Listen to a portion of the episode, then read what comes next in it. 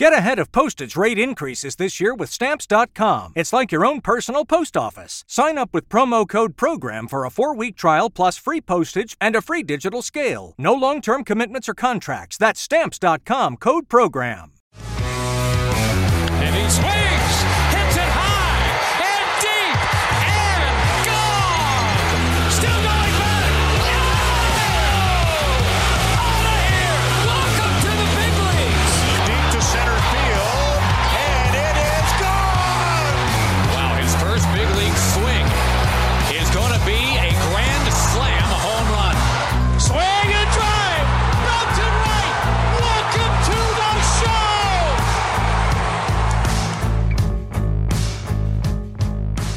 Welcome back to The Call Up, your go-to podcast on the future stars of Major League Baseball, part of the Just Baseball Network. As always, I'm your host, R M Layton, and in today's episode, we have an awesome interview with Astros prospect Joey Loperfido, who had an awesome year offensively. You may remember he came on the podcast just before last season, talking about some of the adjustments that he made in the box and some of the things that he was doing with his swing to try to broaden his window of opportunity and also tap into more power, and he did just that this year. He had a phenomenal season. I think one of the best seasons in the minor leagues, period, that didn't quite get as much attention because he was in low A and high A, but I thought he showed more than enough to get the bump to double A. As we know, there's a lot more at hand than, you know, just being able to perform and climb. There's guys at, you know, the double A level that if there's no room, they don't want to cut down your A Bs, and those are all things we talk about. It's all things that I get into with Joey because Joey put up a one sixty-six W R C plus in high A in twenty-six games and was easily ready for a bump to double, and he was doing it for a long time in low A, eighty-two games last year with a one forty-two W R C plus, launched nine homers in those eighty-two games and also stole thirty bags. And when you also look at what he was doing in high A, it was even more consistency there, and we talk about how he was able to kind of kick his game into another level in high A. And if you want to look at the slash lines there, low A, three oh four, three ninety-nine, four seventy-three, and then he gets that bump up, and in the twenty-six games at the high A level, three fifty-four, four thirty-four, five fifty-two slash line. So really just leveled everything up at that more challenging level in high A. The guy just hits the ball really, really hard. Seventh round pick in twenty twenty-one, somebody that I watched closely on the Cape as well, and he's always stood out. The ball has always just come off his bat a little bit differently. He's obviously a very good athlete. He's six four, two hundred pounds, but moves really well. He can play center field, left field, right field, second base, first base, which we talk about a lot as well. I know he looks at himself as,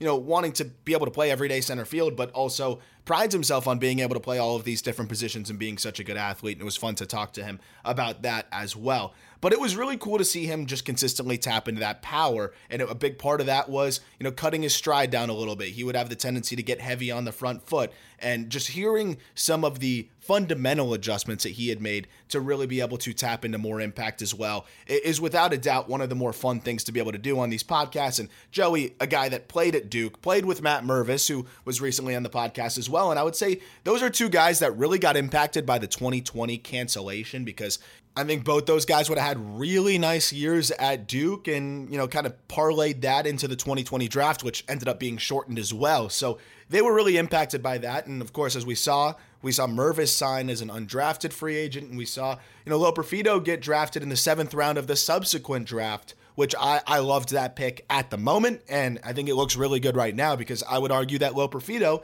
is a top ten prospect in this Astros system. And I know the Astros are really high on Loperfido, and there's good reason to be after what we saw from him last year, and I think what we're going to see from him going forward this season. Without further delay, here is the interview with Astros prospect Joey Loperfido.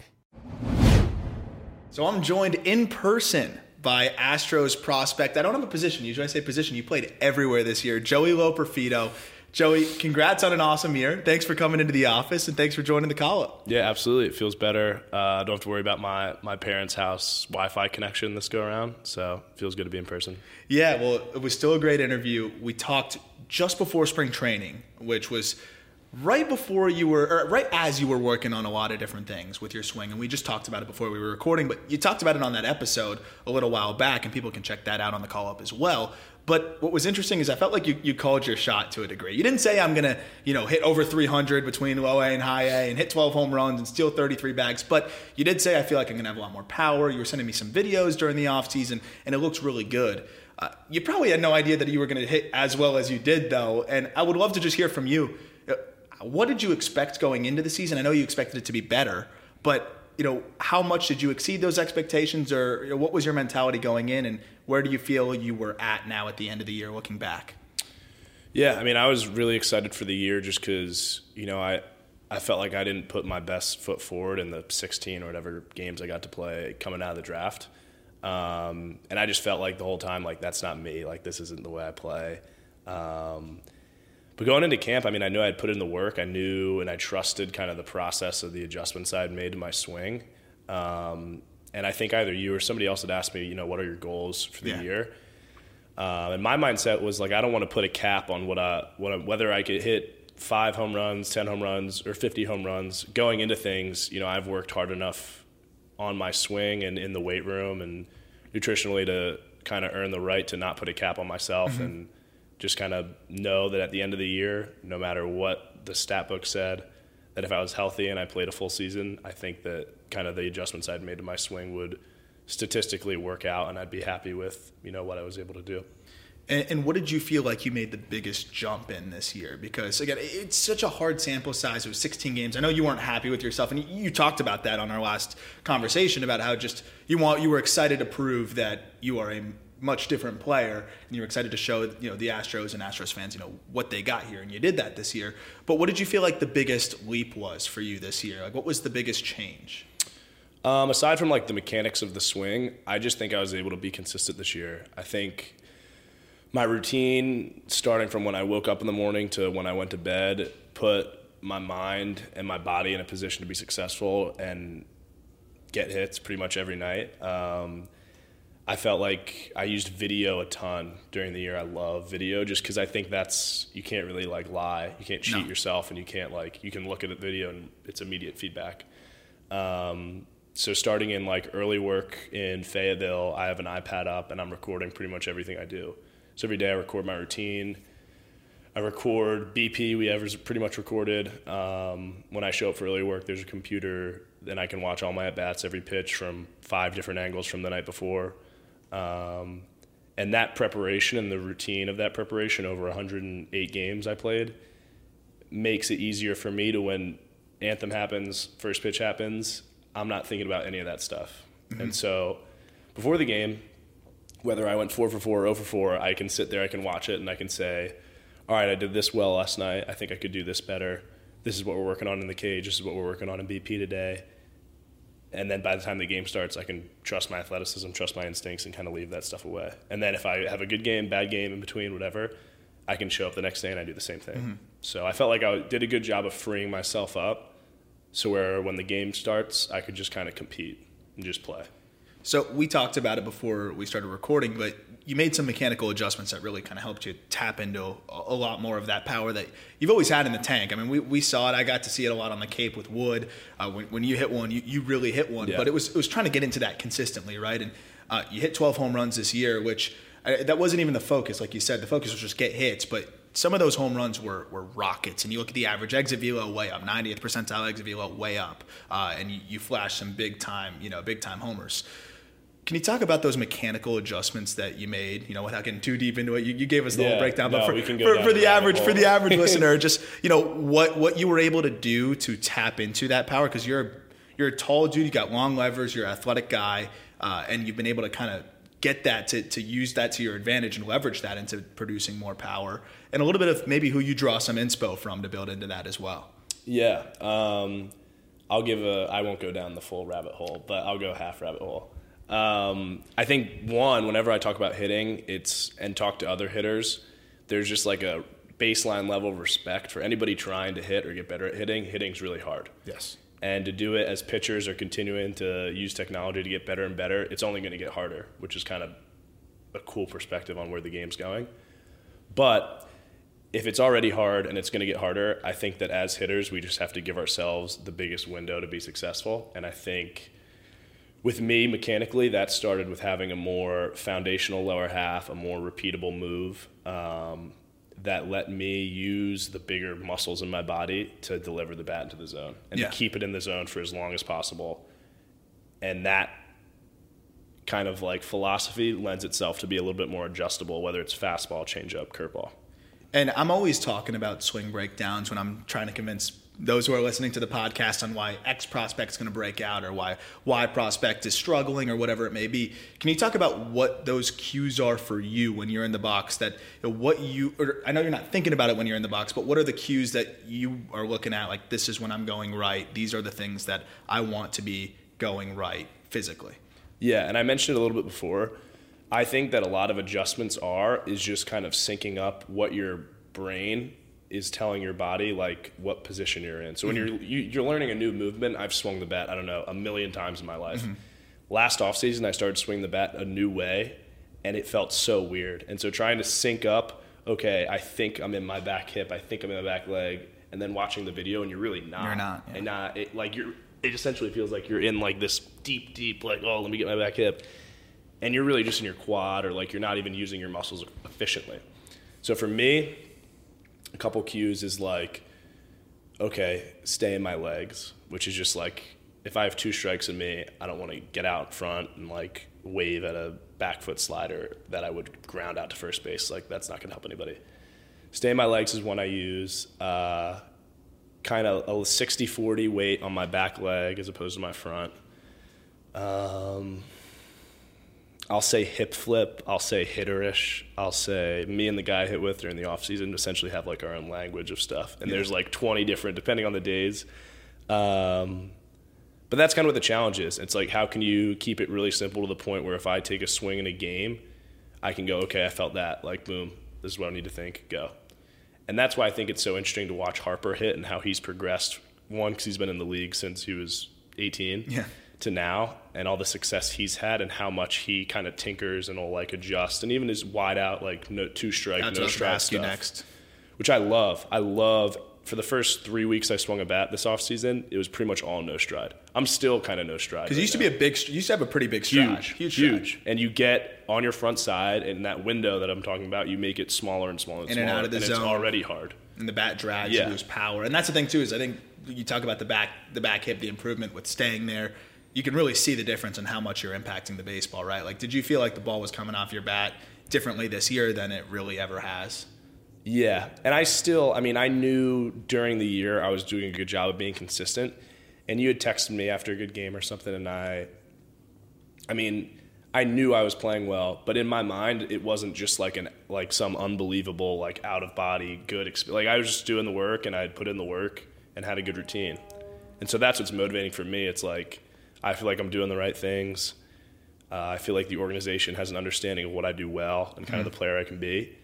And now the challenge is just continue to do the work, continue to do the right things every day in the cage, in the weight room, in the kitchen. And I think good things will continue to happen. How much do you watch Bryce Harper um, as like a reference point? You just showed us a couple videos. You have yeah. one of, of his swing, um, but then also it zooms in on his like hips, which is a really important thing to, to look at, because you were talking about like how what he does, even if he wasn't swinging a baseball bat, it's a, it's an impressive feat of the human body. Yeah. The way he's able to, you know, kind of contort himself and and stay in that backside and, and be so elastic and use that as as just a way to build up tension.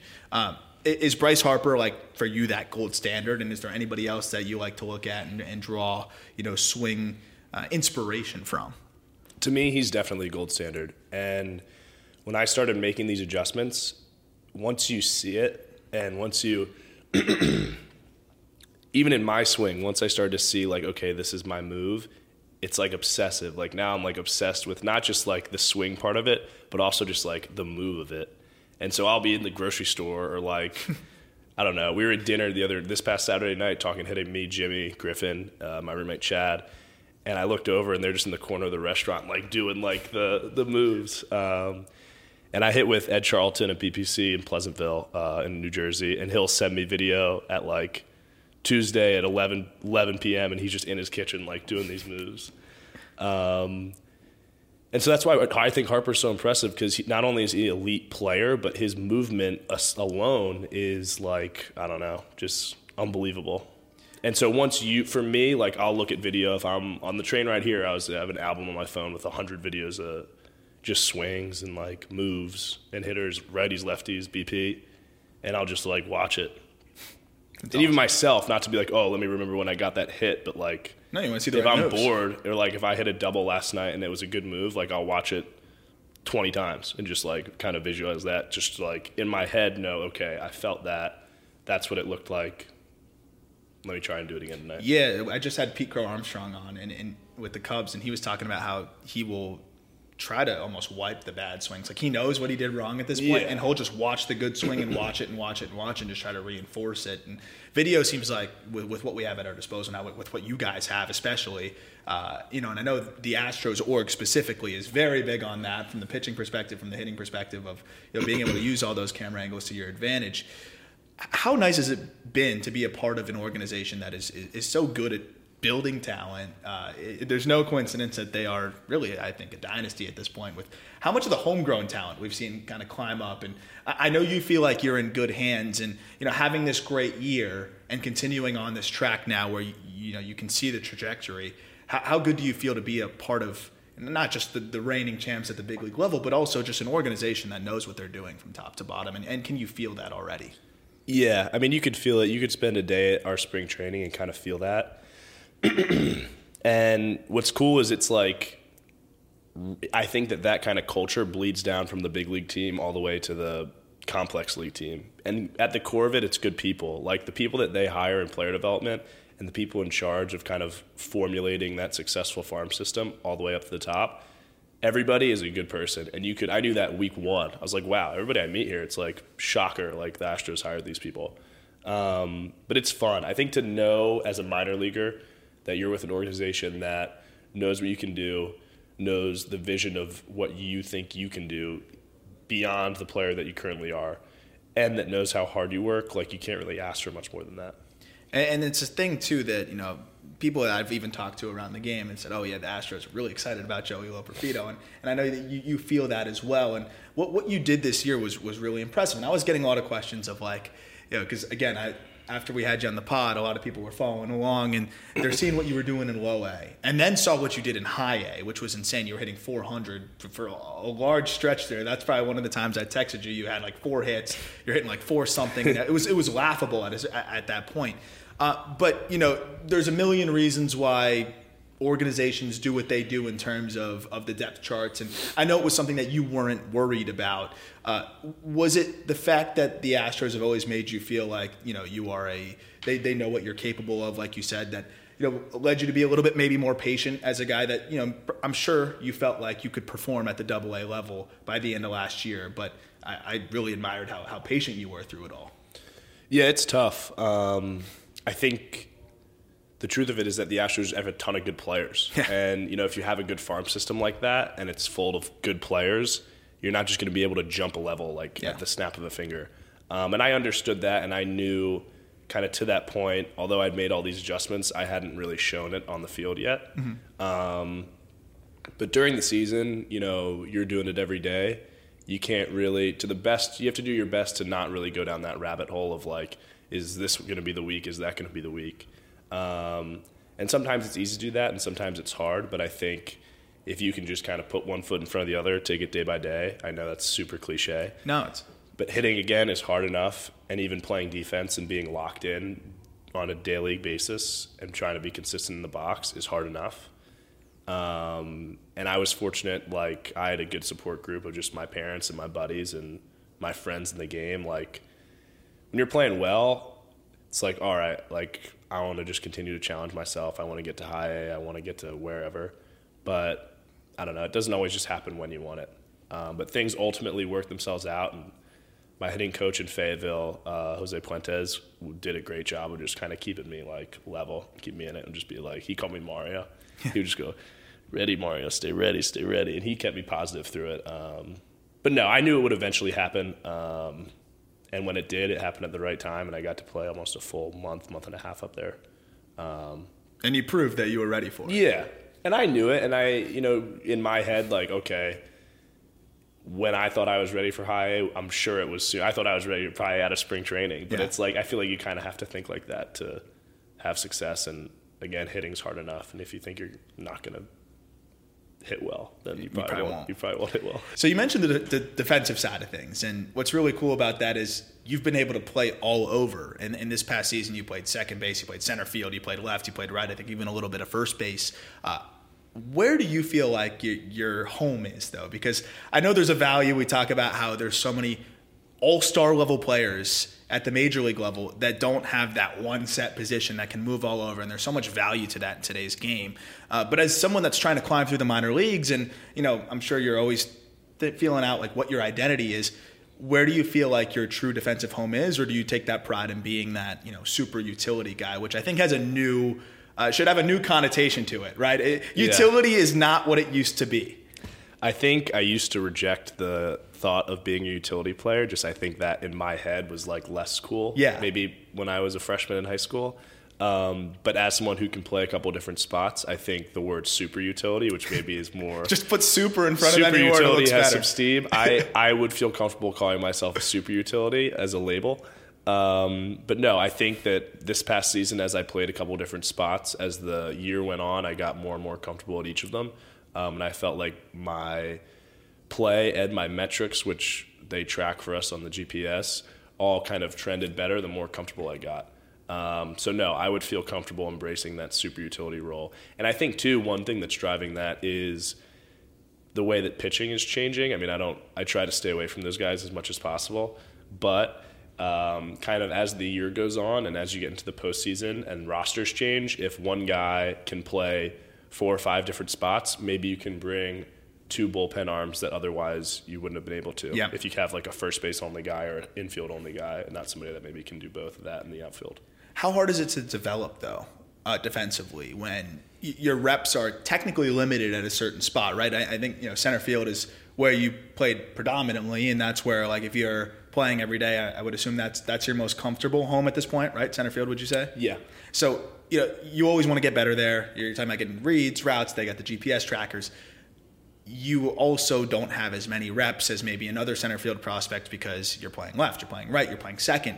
Um, it, it helps you to be able to continue that that development of the versatility, but at the same time, you're not getting as many reps, you know, at that center field spot. Uh, do you put extra reps in and, and live reads off the bat and batting practice? Like, where are you putting the extra time in when you're not in games on the field? Yeah, it all comes down to pregame. And it's hard. It's difficult to, as the year goes on and your body may not be feeling great, to like take fifteen minutes a day and go work on defense. Yeah. But going back to the Astros and the people they hire, the development coaches at Fayetteville, Blue, and then Uh, Ram, who I worked with in Asheville, are unbelievable. And even the managers. Like, my manager would be like, Joey, I want you to take uh, ten balls in center, we'll do reads, and then come here, we'll do your infield routine, and, like, I'll hit you ground balls, and, like, we'll work on it together. And even in high A, the manager is the same thing. And so when the people who are with you every day are on the same page as the organization as a whole, and I know that everybody is on the same page of, Joey, we know you're going to play six different spots this year, and it's your first time playing most of these professionally. Yeah. It's not going to go perfect. And I can just kind of every day get, try and get a little bit better at each of them. That makes it a little bit more manageable. Mm-hmm. Because, too, it's like, okay, I'm a position player. ninety-five percent of my thoughts throughout a season are going to be hitting focused. Yeah. And then, like, if you boof a ball in the outfield, you'll be like, oh, crap, and kind of think about it. But, like, you're still a baseball player at the end of the day, and there's so much value in that. That's one thing that kind of moving into this offseason, I was like, last offseason was all hitting. Like, I want to do more defensive stuff. I want to get creative with reads in the offseason, how I can do it. And uh, M T, a guy in the development staff with Houston, got creative enough to where he was pitching to me an idea of, like, if I can't get outside, go stand at the back center panel of a cage while somebody's hitting B P and, like, go through my prep step progression and try and read, like, in a cage where, like, off the, the bat, and just get, like, a step. Mm-hmm.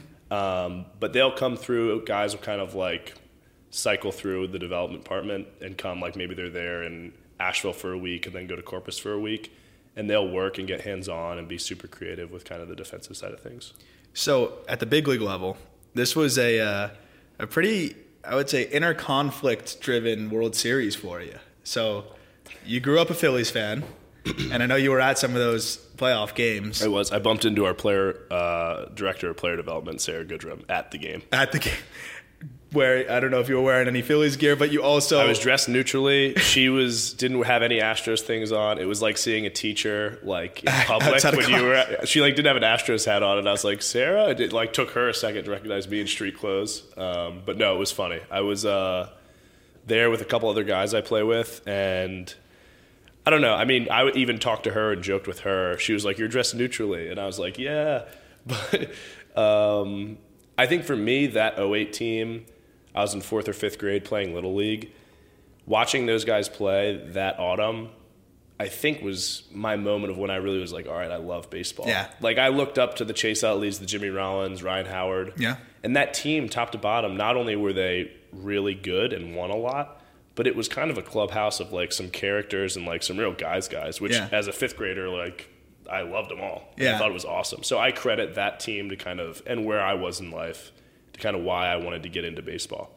And so it was cool to see those guys um, kind of competing against guys that I see when I walked to the backfields of spring training yeah. this past year, and played a little bit alongside in a couple spring training games. So you have that kid in you that, you know, is always going to root for the Phillies, but also you got, you know, the, the professional in you that's part of the Astros organization. Yeah.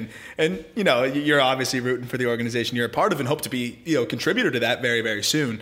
Um, what was it like watching the Astros succeed at that level, you know, at the big league level, winning the World Series, all of the talent that they have, and, and you know they're not going anywhere anytime soon because they're going to reload with guys like yourself, but also have their core locked up for a good deal as well. How motivating was that for you to to look at that and say, you know, I, I want to be a part of that very soon and help, you know, keep this dynasty rolling? It was incredibly motivating, I'll tell you that. I was sitting there, and it was a fun day, and we were there with a bunch of my friends, but kind of the games itself were all really good baseball games. Yep. But in the back of my mind during all of it, I was like, wow, like, if watching this atmosphere and watching this, like, caliber of baseball doesn't make you want to go get in the cage tomorrow and continue to work to try and get there, like, I don't know what will. Um, but one of the big league spring training games I played in, um, I remember David Hensley was at bat, who's also a utility guy. And I forget who I was sitting next to, but it was before I got put into the game, and you're just kind of chopping it up. Um, and somebody was talking about him, and they said, you know, what's funny about him is he just believes, like, he's that good. And I remember, like, that just nugget of information kind of stayed with me. And I was at game five, the game after the weather delay, and I think it might have been his first start in the World Series. But I think he went one for three with a knock, single up the middle. Um, and he might have been started D H that game.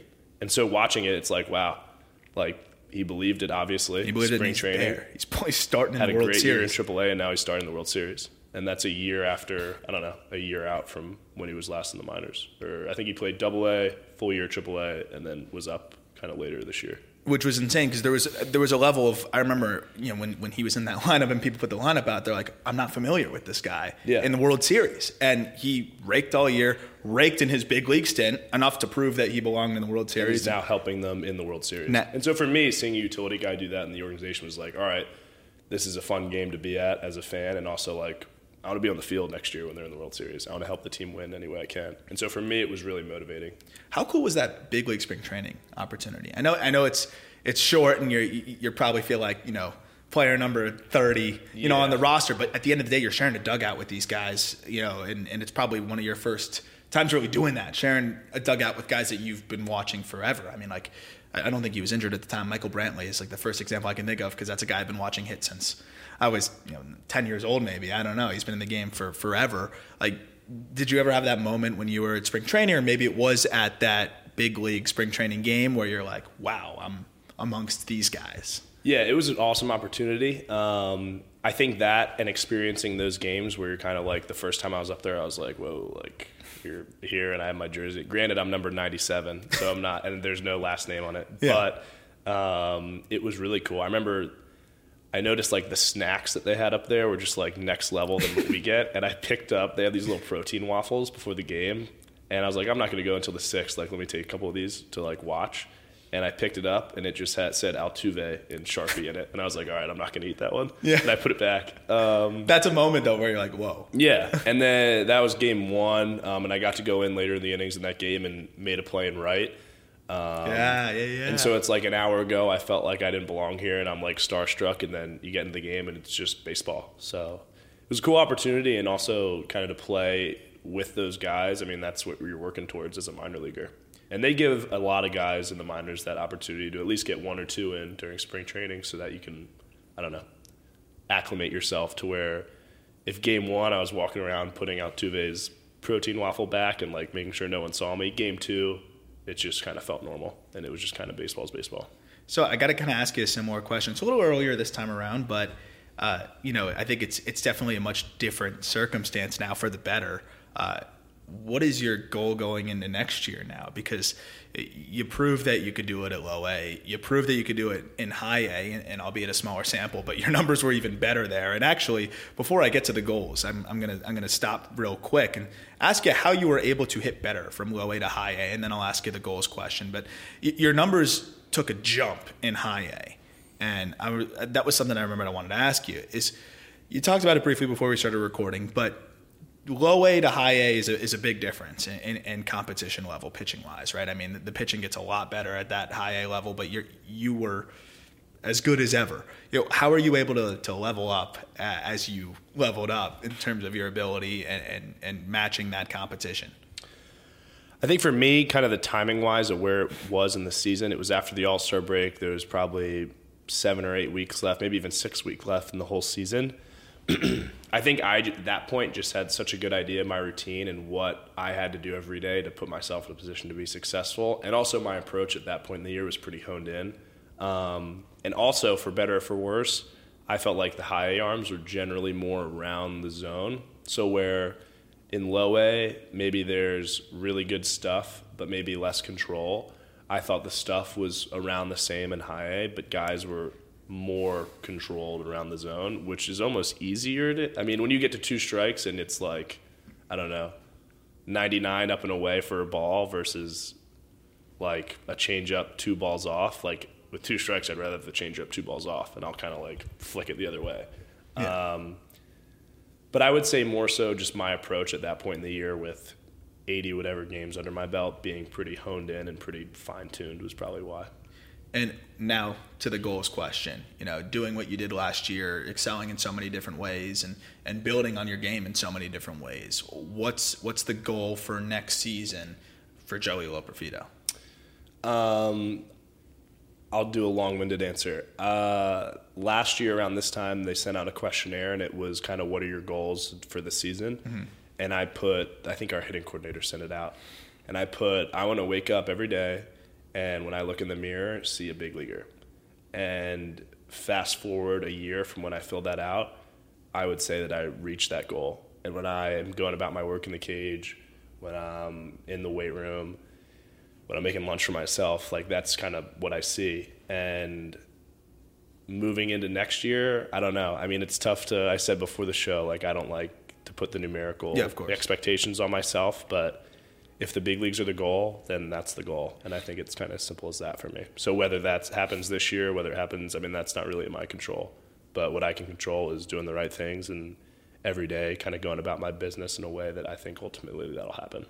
Got to ask you about the bags. You stole thirty in low A. It's a little bit harder in high A, but you stole a few more there. Uh, How much do you think stolen bases can be a part of your game? Because that's something that we're seeing creep back yeah. up in the minor leagues with the new rules, and now we're going to see those implemented at the big league level. And and I know you pride yourself on being able to do a lot of different things on the baseball field, and you can move. Uh, you know, how much is, is that going to be a part of your game, or how much do you want to see that be a part of your game? Um, it's something I've always wanted to be a part of my game, and something that I think I can do to add value to a, a game or a club. Um, and so I think it'll continue. It's really just math. Like it's, it's, I hate to say that, but like when coaches, your high school coach talk to you about stealing bases, I'm sure every single person heard like even the chubby guy can steal bases if he gets yeah. a good jump. Like it's kind of true. And like, I wouldn't steal off guys that were quick to the plate. I just wouldn't yeah. go.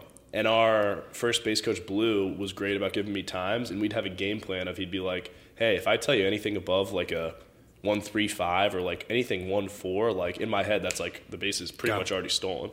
And he, now I feel like guys don't pick off as much, and even with the pickoff rules, um, and I'm sure you know the arms behind the plate are better as you go up.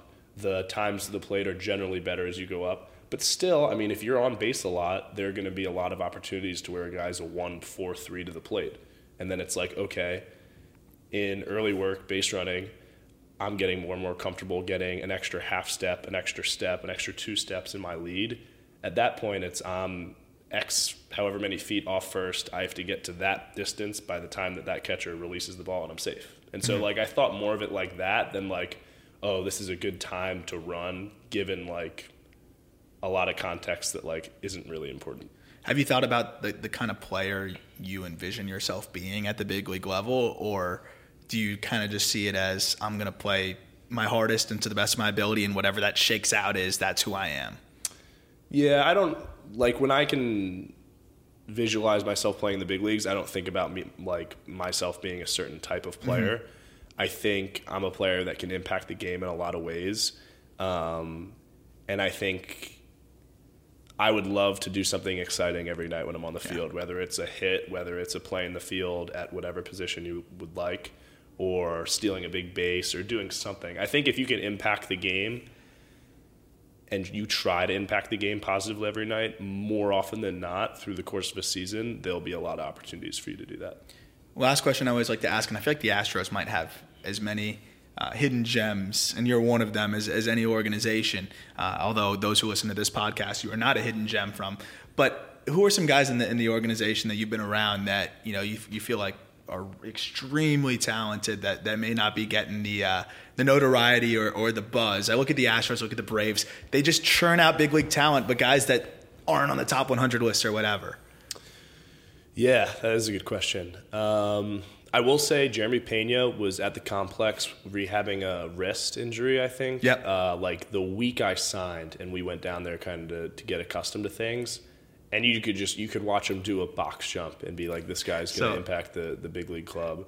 They called him like the Martian, or he has like a whole bunch of nicknames. Yeah. But. So real quick, actually, it was really funny. I'll never, I'll never forget it. Is I was really excited about him. I was digging up all the video from the year before before he got hurt, and really high on him. We had him high on the prospect rankings, and I was looking to make maybe one of my more aggressive like card investments I've made in a long time. And I texted you. I was like, I don't know if you're going to see Jeremy Pena, but like insider trading, insider trading. I was like, if you, but I was like, if you see him, you know, let me know, let me know uh, what you think, because I'm really high on him. And I'll never forget you. You texted me back and just go buy all the Jeremy Pena stock you yeah. can.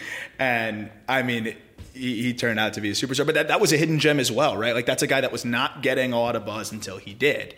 Uh, yeah. Is there anyone else that, that stands out to you in the system like that? Um, I think like they're, the system's so good, and I don't know, I don't read, try not to read those yeah, articles, but I think the system's never really ranked towards the top. No. And that's like shocking to me, 'cause you go through a day and like, even the guys that I lived with this past year, I lived with uh, Quincy Hamilton, um, spent a lot of time with Will Wagner when we that low eight year rate, and that's just like where do you, where how long do you have? Um, but I'm living with and I hit with and work out with Chad Stevens this off season. Um, me and him are really close, and he kind of struggled alongside me that first kind of short season-y stint right after we got drafted, um, and he put together a really good year in high this past year. He missed the past month-ish. Uh, he was hurt at the end of the year, but. He, in my mind, he's probably the best defensive infielder I've ever played with. He, I'll send you the link of the clip. He made, has made some unbelievable plays in the field. Um, and he, too, kind of after struggling, made a couple adjustments. And even this offseason is making some adjustments, too. Um, and to go through it with somebody like that, and then yeah. to see them kind of put in the work and kind of try and get better every day and how they approach every day and handle their business, um, I think, you know, it would be my goal to play up the middle with him, and he's more than capable defensively. I'm still locking in my routine every day in the infield. Uh, but no, I think Chad Stevens for sure. Well, I'm really excited to see you continue to do that, man. Um, we'll, we'll see where you're playing more. It's going to probably be, you think, center field next year? Is that? Is that? I don't know. You don't know? Yeah. I love it. Well, we'll find out. But offensively, that's what you know every day. You know what you're doing, and I'm excited to see you continue to build on that, man. Thanks for being our first in-person guest to the Call Up in this new office. So hopefully we'll be able to do more of this. We talked about maybe doing like an in-person cage situation yeah. as we scale up the YouTube. So I would love to do that with you at some point this offseason as well, because you have some pretty awesome progressions and yeah. some things that you I would love to do. You got to do it with Merv too. We I know. Get Merv when we just had that. Merv on the pod too. So I would love, we could all get together and, and, and try to shoot something. I think yeah. it would be a blast. So the, we'll that back to the one last snippet. The Hensley story about I just heard in the dugout somebody saying like, oh, well, he thinks he's that's good. That's what the Mervis stuff. yeah, I was going to say that he is the epitome Mervis of that. Mervis has thought he was that good and knew For- he was that hitter since the day I met him my freshman year at Duke. And that's the, like, when you see somebody who believes in themselves to a point of, like, outward rudeness, which was for Mervis at some point, but that's just Merv if you know him. But again, I lived with, didn't live, but I lived with him in Kalamazoo uh, in the Northwoods for a little bit uh, my, after my freshman year. And then we played together in Katuit after our sophomore year, driving to get food every day, spend every day with him. He thought he was that hitter. And that summer, and he, he right. showed he was right. He showed it. But when he had all his success this year, I called him after the year. Or I saw him in person maybe a month ago when he got back from the fall league a couple weeks ago. And I was like, dude, I'm just proud of you. Like, you knew you were that hitter. And pretty much no matter what anybody said to you or no matter what happened, like, you never wavered in that belief. So I think at the end of the day, that's the cool part of seeing your buddy succeed is, like, you go through it and you know how they're thinking and you know, I don't know. What how, go- much, how much of that would you say is, is, like, the key to success? Obviously, you have to hit, but that's – how much does that factor in?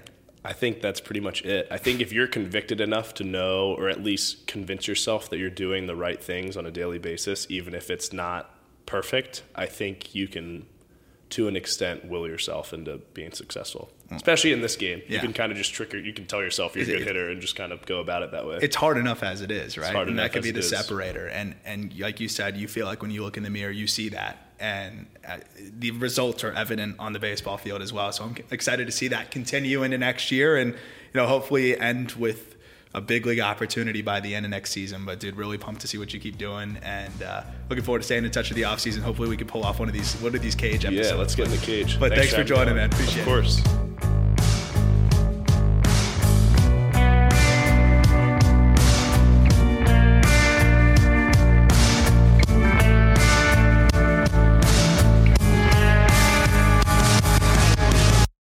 BetMGM has an unreal deal for sports fans in Maryland. Turn five dollars into one hundred fifty dollars instantly when you place your first wager at BetMGM. Simply download the BetMGM app and sign up using code old line one fifty. Then, place a five dollar wager on any sport. You'll receive one hundred fifty dollars in bonus bets regardless of your wager's outcome. And if you think the fun stops there, the King of Sportsbooks has plenty of surprises in store. Check out daily promotions, same game parlays, live bets, and so much more. Download the app in Maryland today and get one hundred fifty dollars in bonus bets instantly from your first wager, only at BetMGM.